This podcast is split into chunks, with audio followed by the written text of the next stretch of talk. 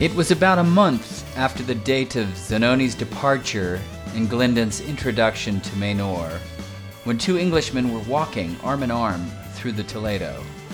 I tell you, said one, who spoke warmly, that if you have a particle of common sense left in you, you will accompany me to England. This Mejnour is an impostor, most dangerous, because most in earnest than Zanoni. After all, what do his promises amount to? You allow that nothing can be more equivocal.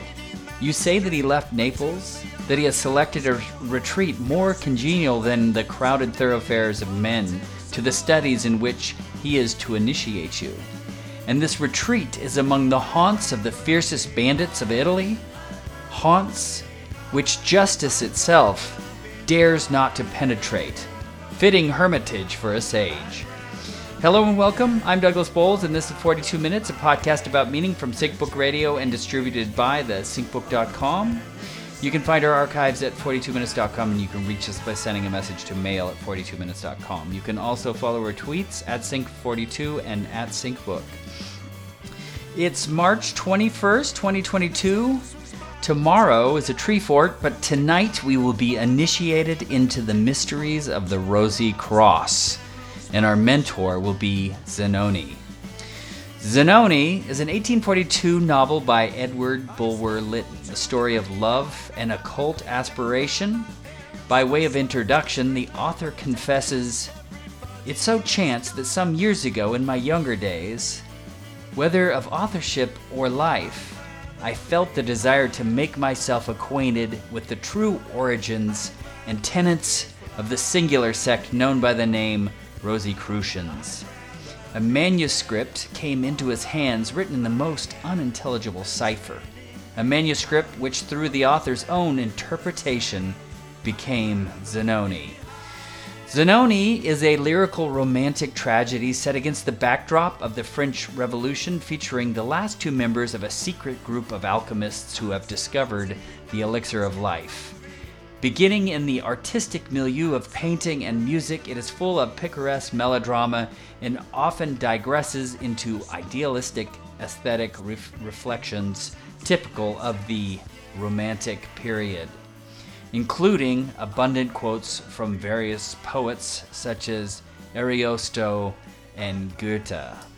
Bulwer Lytton's ultimate purpose in Zanoni, which draws on Gothic motifs, was to move beyond the Gothic to a revised definition of the spiritual life.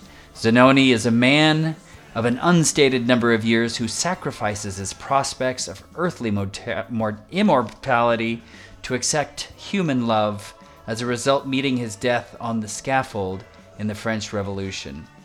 His Fabled is a reworking of many of the motifs not only of his previous novels, but of the post Jacobin reformism of William Godwin and others in the Shelley circle. Woman see, the orphan smiles, the fatherless are the care of God. Good evening, Znor. How are you doing? Oh, very good. How are you, Doug? I'm I'm good. I'm good. I'm good. Yeah. Uh Did you love this book? Uh um I don't okay, I don't good. know. Like uh, good. um, style wise, maybe not, but uh, idea wise, I did. Yeah. Okay, but so you were able to get through the style to the ideas. Yeah, and parts of the style I did like quite a lot too. Like I got into it. Um, yeah, it reminds me of The Last Man, that kind of style, and other other works of that uh, like that in in the uh, 19th century. So um, so I, do you I, think I got into it? I, I would like to read it all out loud myself to get into it more. I think. Well, I think there is something about the prose that you have to. Yeah, I don't know. It's not clunky, but it's definitely not a diction that we're used to.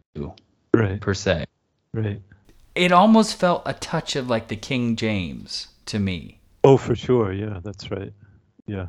But it's almost like they're aff- affecting the King James prose. You know, like they're imitating that loftiness in their well, own. that's right. Yeah, that was the style at that time, like a certain, uh, um, yeah, sort of. I, I guess we'll talk about that, but like the Gothic novels and and novels of that sort that were coming out. Um, yeah, late 17, uh, late 1800 and uh, late 18th century, and then in uh, in the 19th century, that sort of style where they do, yeah, they they go back to the King James thee and thou and.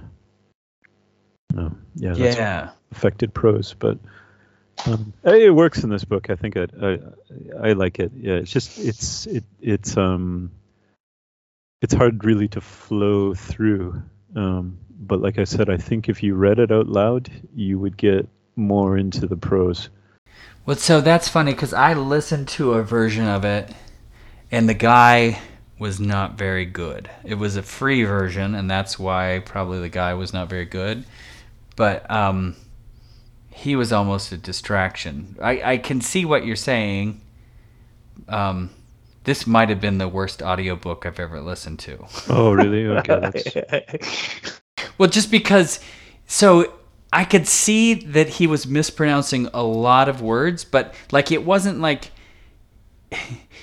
it was it was fine. There weren't mistakes. It wasn't stuttery. You know, like when I read things, I'm always having to edit out so many little flubs, but th- it just seemed like the the reader had a good flow, but he didn't know words like uh, solitude. There, solitude came up a lot in this book, um, and he pronounced it saltitude.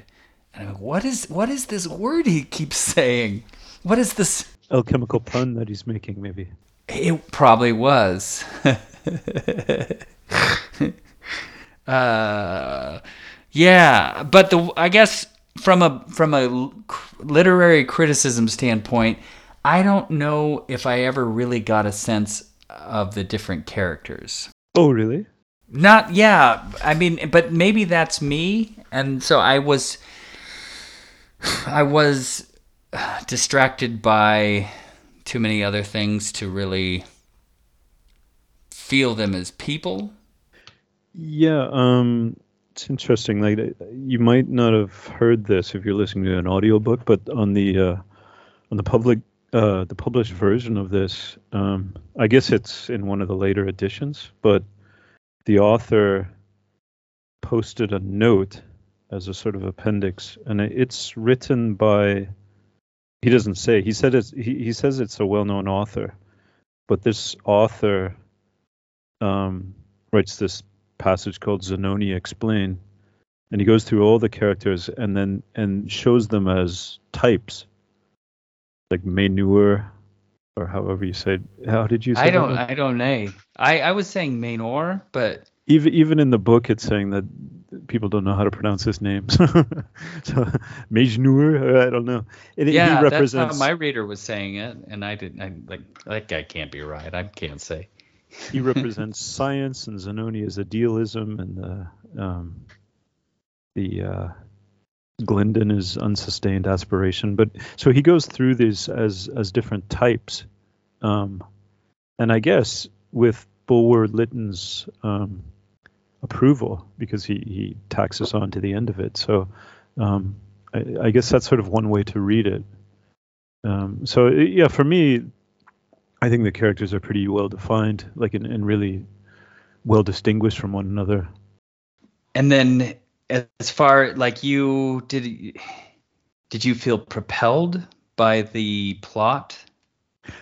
Yeah, yeah, I did. Um, uh, See, the only problem was I, I this is a problem when I read books. If I don't have time to read big chunks at a time, um, I don't get as propelled. So with this book, um, that was a problem. I was only reading little chunks of it at a time, and so it was sort of disconnected in a little bit. But uh, but when I did have a chance to read quite a bit of it, I yeah for sure I was propelled, especially by the uh, um, uh, especially by the time we got to uh, Dweller of the at, at the Threshold, um, and then all the French Revolution stuff after afterwards. So it was it was really interesting.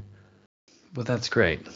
Yeah, I don't know. So like, if you recall, oftentimes the books that I struggle with in the book club, I usually talked about how much I disliked them, and then it was kind of a slog for me. hmm You know, I did that with Ada, and I did that with The Last Man, and I did that with Mrs. Dalloway.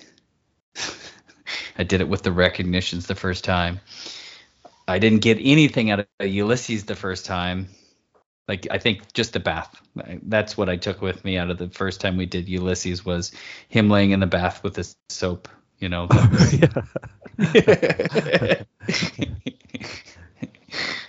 but this one I don't really so like the interesting thing to me was learning that Bulwer Lytton was part of this tradition, like this Godwinian circle, you know, and they were doing interesting things, but I couldn't really tell if if he was like a lesser figure, you know, in terms of was he I don't think that Zanoni was an appreciated book. I think maybe some of his other books were appreciated. I think I read that maybe he was friends with Charles Dickens.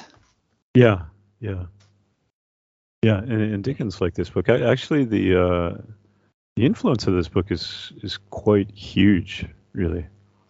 Um, like that whole idea of dweller at the threshold. He sort of introduces that idea in in a in a in a popular sense, anyways, because that that gets picked up by uh, by Blavatsky and the Theosophical Society, and then and then afterwards Rudolf Steiner um, takes it on, and then and then Crowley's into it as well, like that. Um, so uh, and and then that whole idea of like the uh, the sort of Rosicrucian immortal, right? Um, that has such a massive influence, right? And that's what we've been talking about with Bowie as well, you know, like.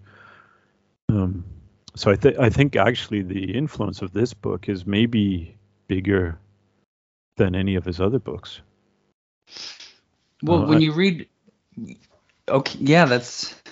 I Like, mean, his- although I I know his book on um, what is it, Pompeii, the fall of Pompeii, or something like that. I think that's his uh, his most well-known book, you know. But uh, but this one, in terms of influence, I think it's it's the biggest, you know. Hmm. Um, although he's got another book, I think I'm going to read that next. It's actually um, bound in the same book that I have. Um, it's a it's a later book called The Coming Race, and Yeah. that's when he talks about the Vril, right?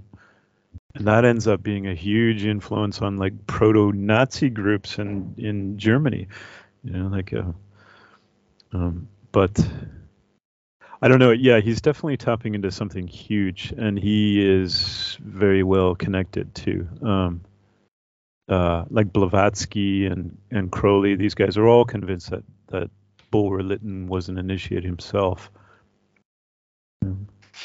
So, um, here's something. We'll we'll dig into this plot a little bit here in a second. But so before we started, like we kind of did a. We were gonna read Melville, and then we took kind of a hard right and said, now let's try something else." And then before I started reading this, I mean, maybe I I dipped into. There's like four introductions or something.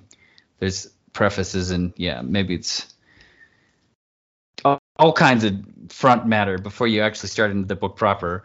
But I thought I want to I want to look at the actual documents, the Rosicrucian documents. And so Mhm. there's like, is it Frater Fraternius or something, and some other thing. Oh, Oh, fa- I'm gonna uh, yeah, to. Fama Fama Fraterni, Fraternitatis or something. I think. Yeah. Um, so you looked into that. Yeah, Well, that's good. and I couldn't I couldn't do it because it's it's dry and it just was not where my head was at. So, Mhm. but I did do the alchemical wedding. Oh wow. Okay. Yeah. Yeah. I've read that too. Um, uh, Frances Yates. Um, she has a book called The Rosicrucian Enlightenment. That's sort of a scholarly work about the Rosicrucians, and she she attaches that I think at the back. So I've, I'm I'm familiar with that too. And I really enjoyed it, both Mhm. kind of as a strange tale, but then also as like um, so like you can tell that there there um there's symbolism going in on going on in there that you know are is alchemical, right? Yeah. I might, yeah. Oh no, oh for sure. In- yeah, that's that's. Yeah. I mean, I, it's not like that's not the only thing that's going on because it does hold up as like a story, but it also is. And so it's interesting because this book is also similar in that same way, where you're saying that the characters are all representative of certain ideals or Types, yeah. functions. Yeah. yeah. All right. Well, in talking about this, and like you're saying, um, it's uh, it has a lot of influence. I mean, David Bowie put it on his hundred books that you have to read, and that- and that's like enigmatic to me because we've kind of trying, we've been trying to get in his mind. And when I you read the plot of this, there is this kind of the man who fell to earth quality Oh, to it. Oh, definitely, yeah. Well, I was going to ask you. You posted at one point in the email, um, talking about Zanoni. You posted a picture from a movie, I guess, of David Bowie in kind of like a old style dress, and he and he's looking sort of lovingly on a younger woman. Do you remember that? Yeah, sure. Where is that from? So he did he did a Gucci commercial, and so there's a song I uh, I'd rather be high. I think Oh, off yeah. the next day. Yeah. But it's the Venetian mix, Uh, and it's because the harpsichord's in there and it's Italian. I was thinking, uh, you know, that's that's what this book felt like to me. I mean, that picture matches perfectly of what we've been talking about about Bowie and then and then Zanoni. Like that's so easy from that picture. It's so easy to uh, to see Bowie as Zanoni there, and then whoever that woman is, Lana Del Rey or whoever it is. uh, It's as, just uh, it's a model of Viola. Yeah, as Viola. right. Right. Okay, so then, uh, wow. what? So in terms of the way this is structured in in multiple books, right? Mhm. So you have, what do you, what do you make of that?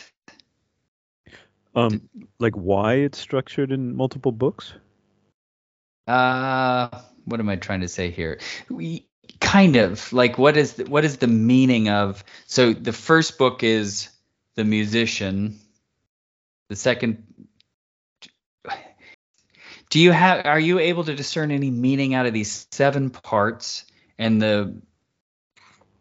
Like it- what what's going on here Yeah. So it's yeah, book, structurally? book one is the mag- uh, magician and then book two is art love and wonder. Book three is uh, theurgia. Um, book four is the dweller of the threshold. Book five is the effects of the elixir.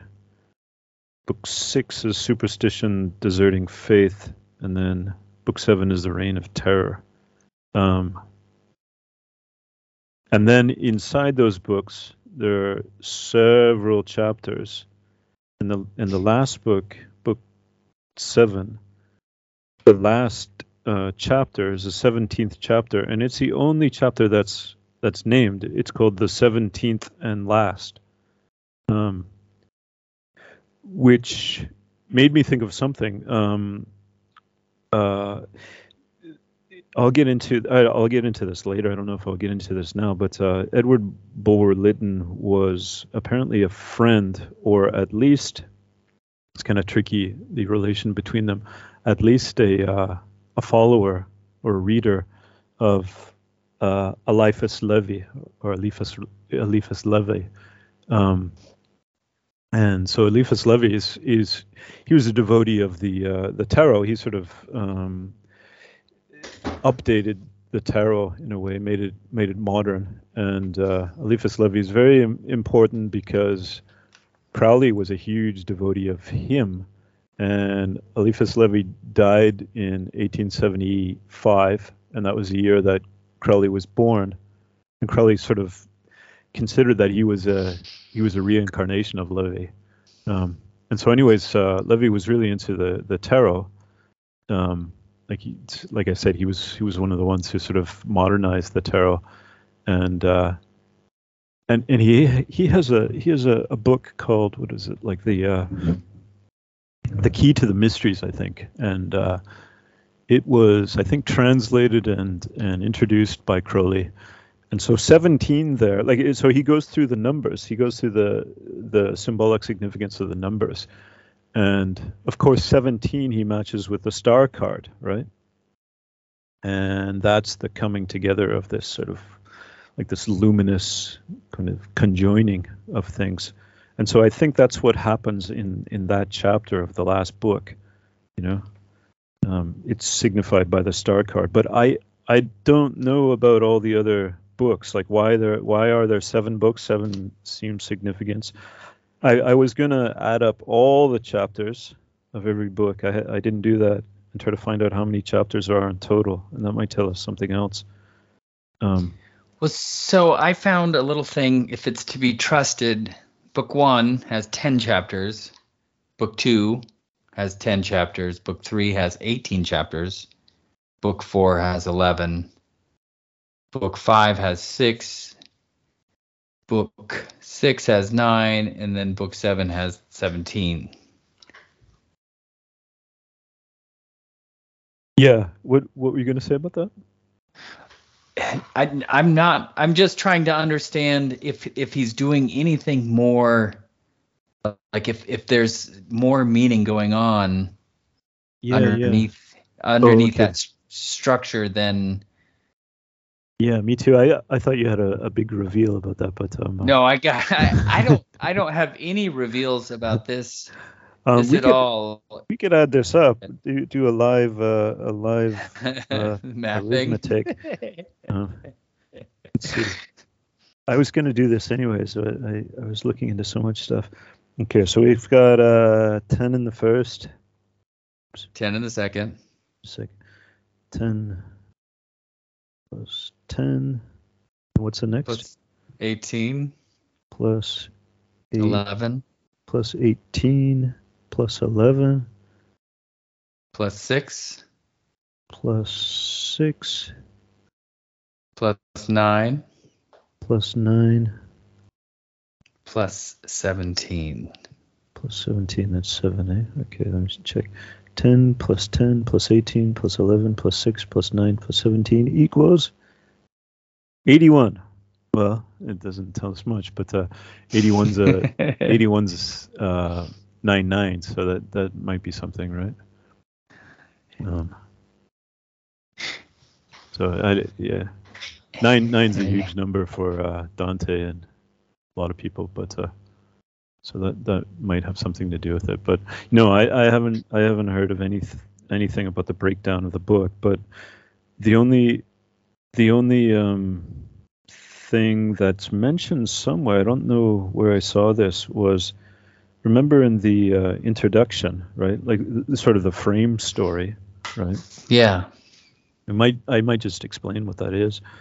Like uh, it's this man, and I guess it's Bulwer Lytton himself. Um, he goes into this old bookstore, and he wants to do some research about the Rosicrucians. And while he's there, um, old man comes into the shop and starts talking to the bookstore owner, and Bulwer Lytton or whoever is overhearing them speaking, and he realizes that this guy actually knows something about the the Rosicrucians. So he he becomes uh, acquainted and then friends with this old man, and, and and kind of becomes a disciple of him. And then finally, the old man gives him a manuscript, and the manuscript is this book and so then it turns out after, I, I didn't even realize that at the beginning, but it, it, turns out afterwards that the old man is Glyndon, right? Did you know that when you were reading it? Or? No. No, I didn't see. I didn't know that until just today either. But uh, um, and so uh, were, were you able to find some things that were ex- explicating this text? Um, I just read that one essay that you posted. I'd, I'd found it earlier about um, its connection to uh, Gothic fiction and uh, William Godwin and, and Shelley and, and, and all of that.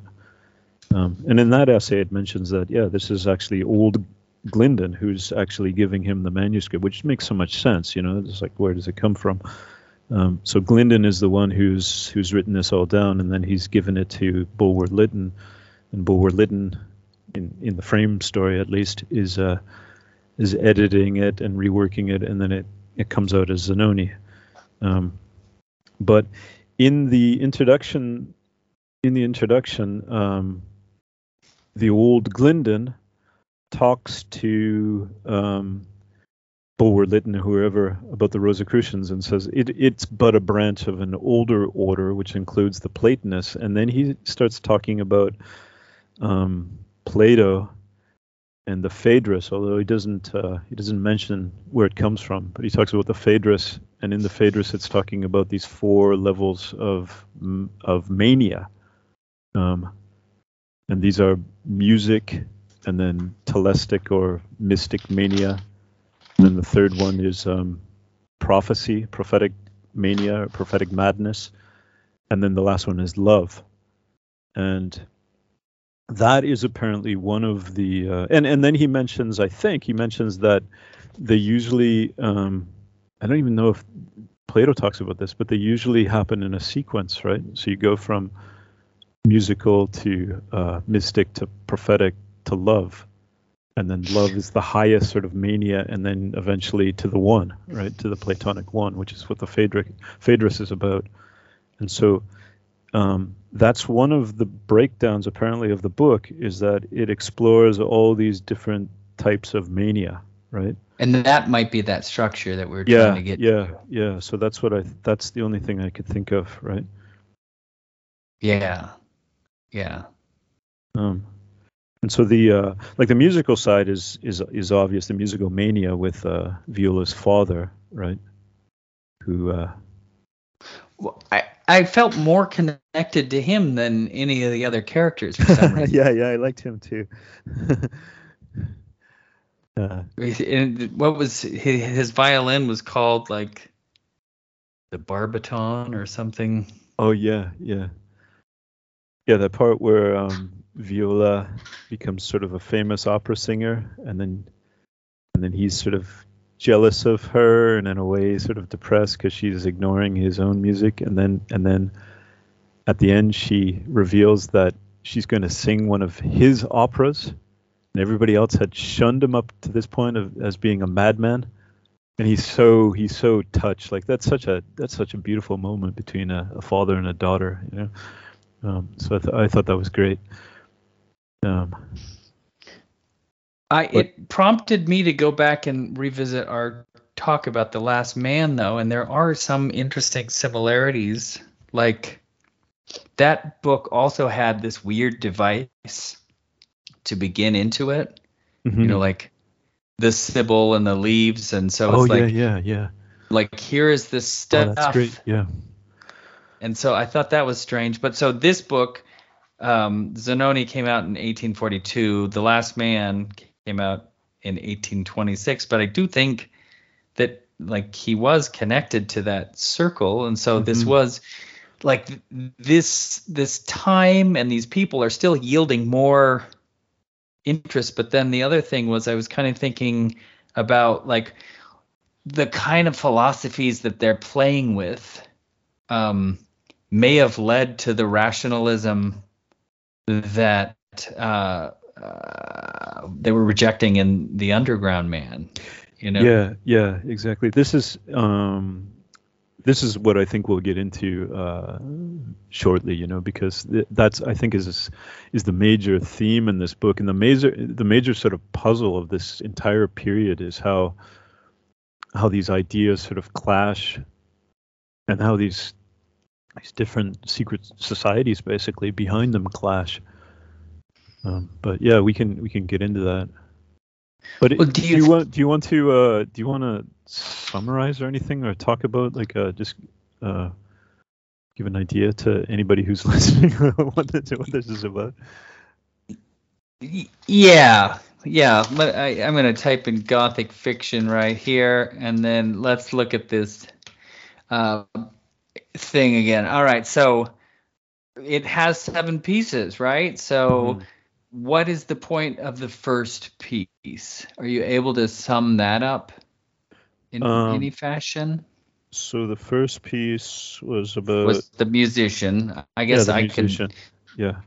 That's you know, Viola's kind of coming of age story, and then Zanoni being the mysterious figure that comes to town once, and then and then she becomes you know famous, and then he comes back. Do you Yeah, and think then- that's then- fair?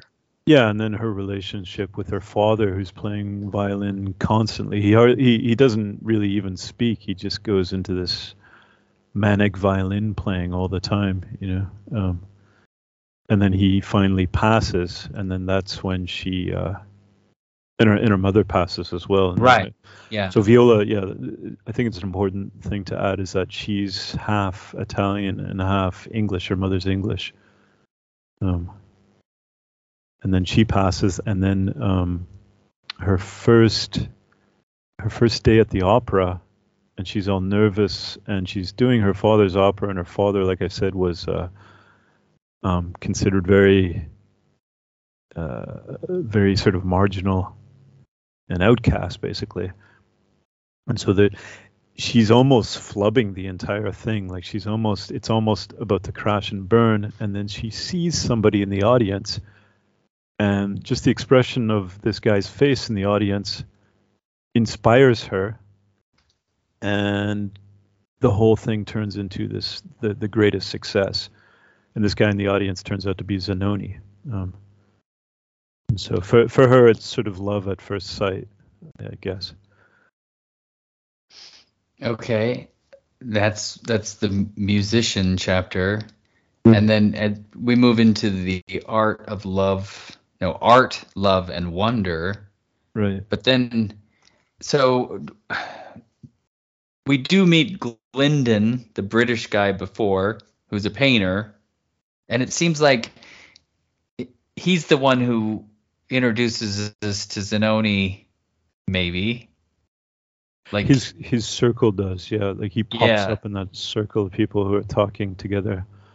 Um, yeah, Clarence Glyndon, and then uh, his friend, his other English friend, uh, Mervale, um, yeah, who you quoted from at the beginning. yeah. Uh, And then, so in the next book, Glyndon is pursuing Viola, Viola, Viola. Um, what else happens? Anything? Um, yeah, I can't remember the breakdown, but but it's like uh um, yeah, Viola has all these sort of rivals for her affection, including Glyndon, including Zanoni, who who loves her but doesn't want to get involved because he's on a sort of higher quest. Um, ends up does he ends up getting really involved, but uh, and then there's this prince who I can't remember his name. Um, Oh, yeah. I think he he kills the prince. uh, uh, the prince Maybe that's getting another prince. the prince gets up to end the it ends up getting killed in a brawl, um, but it seems as if Zanoni provokes the brawl that gets him killed. Um, so the thing is about Zanoni, he's he he's he's been around forever. Like in in one part, uh, Menur or Menor um, mentions that he's been around for five thousand years, and and Zanoni himself is called the Chaldean, and his name is supposedly derives from a Chaldean word meaning the sun. So it's um, it's as if he's been Zanoni's been around for that long as well. Um, and then the two initiates, they're supposed to be the last in their line of initiates, the last of the the great uh, Rosicrucian or even further back um, immortal initiates. Um, it's Zanoni who is he has this sort of eternal youth. He became, I guess, enlightened when he was a youth, um, and so he sort of retains this youthfulness and this youthfulness of character.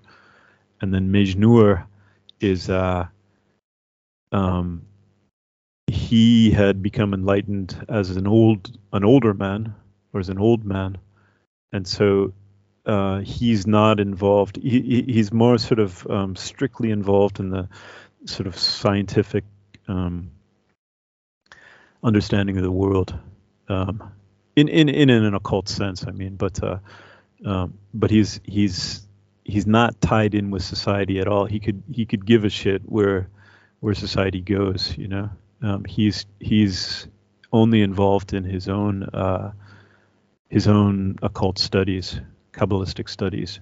Um, whereas Zanoni has more of a passion for humanity and the arts and and what's actually going on.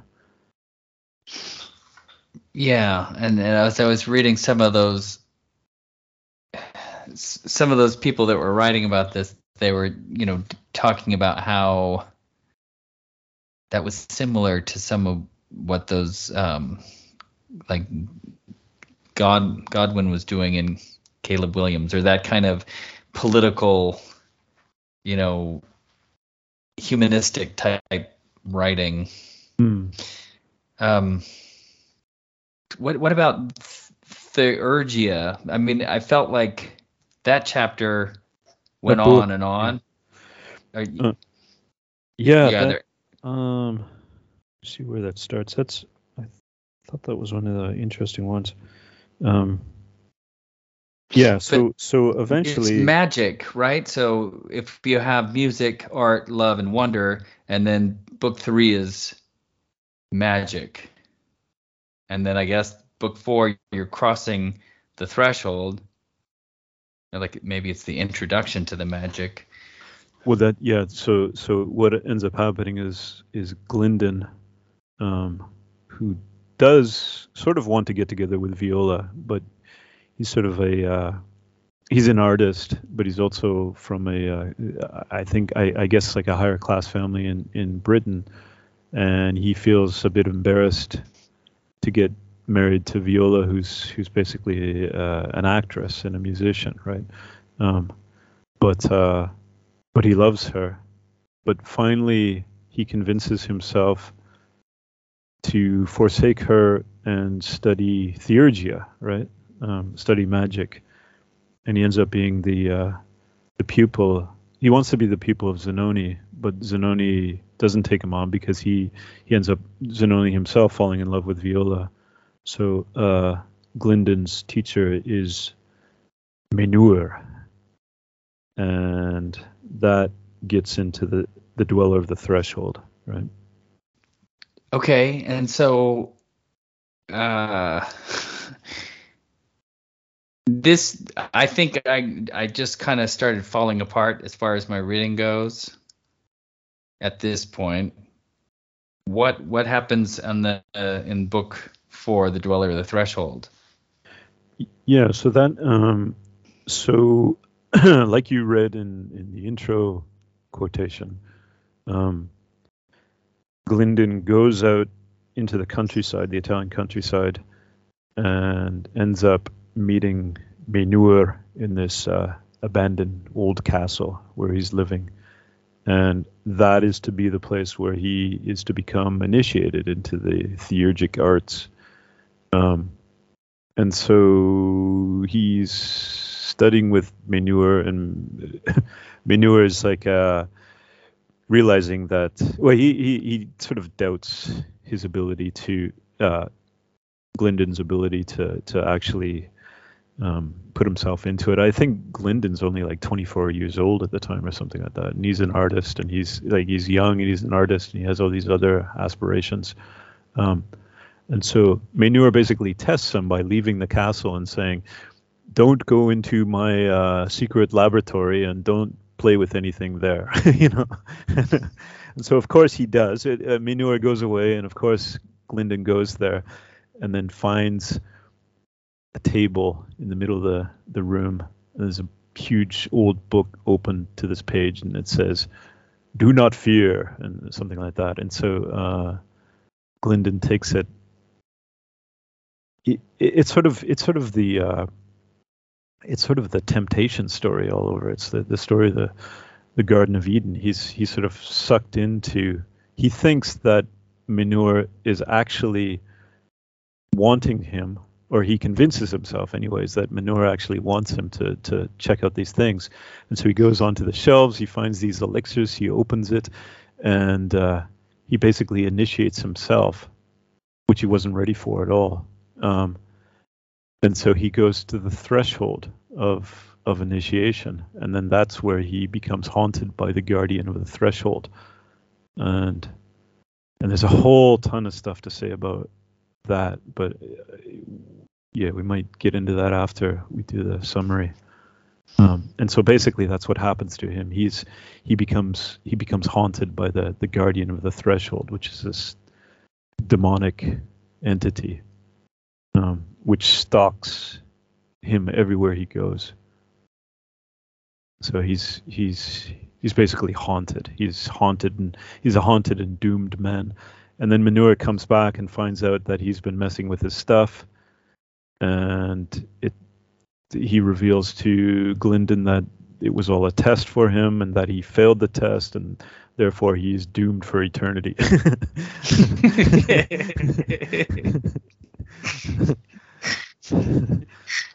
and so uh, so so at that point he um I, I don't I can't remember uh I guess it gets into book five now the effects of the elixir. Um and so uh Glyndon goes all over the place. He he, he tries to heal himself. He, he, first he tries to find Mejnour all over the place. And uh he wants to find him and he wants Mejnour to to get rid of this entity that's haunting him.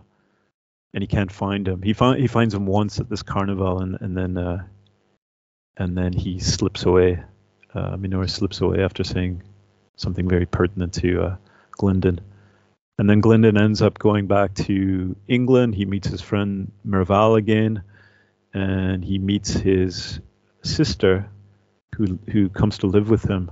And then finally, he reveals to his sister about this entity that's haunting him, the guardian of the threshold and it ends up it ends up making her go insane just the the horror of it all and then she dies and then finally Glyndon moves to France right in the thick of the revolution and right at the time of the uh, the reign of Robespierre's reign of terror um, and uh, yeah do you want to do you want to say anything else yeah, I'll say that was 42 minutes. Thank you for sharing it with us. You've been listening to the 42 minute seasonal book club production of Sync Book Radio on thesyncbook.com. For more information about the Sync Book, our guests, check out past shows, or subscribe to the podcast via iTunes, please be sure and visit our website at syncbook.com. If you liked this podcast, check out others as currently all the Sync Book radios, Sync Book radio archives are free. We also feature a great search engine to help you find what you need. Just type book club and the links appear. All this and more can be found at syncbook.com. Thanks so much, and I tremble for you. I went to Paris, Texas, with a suitcase in my hand.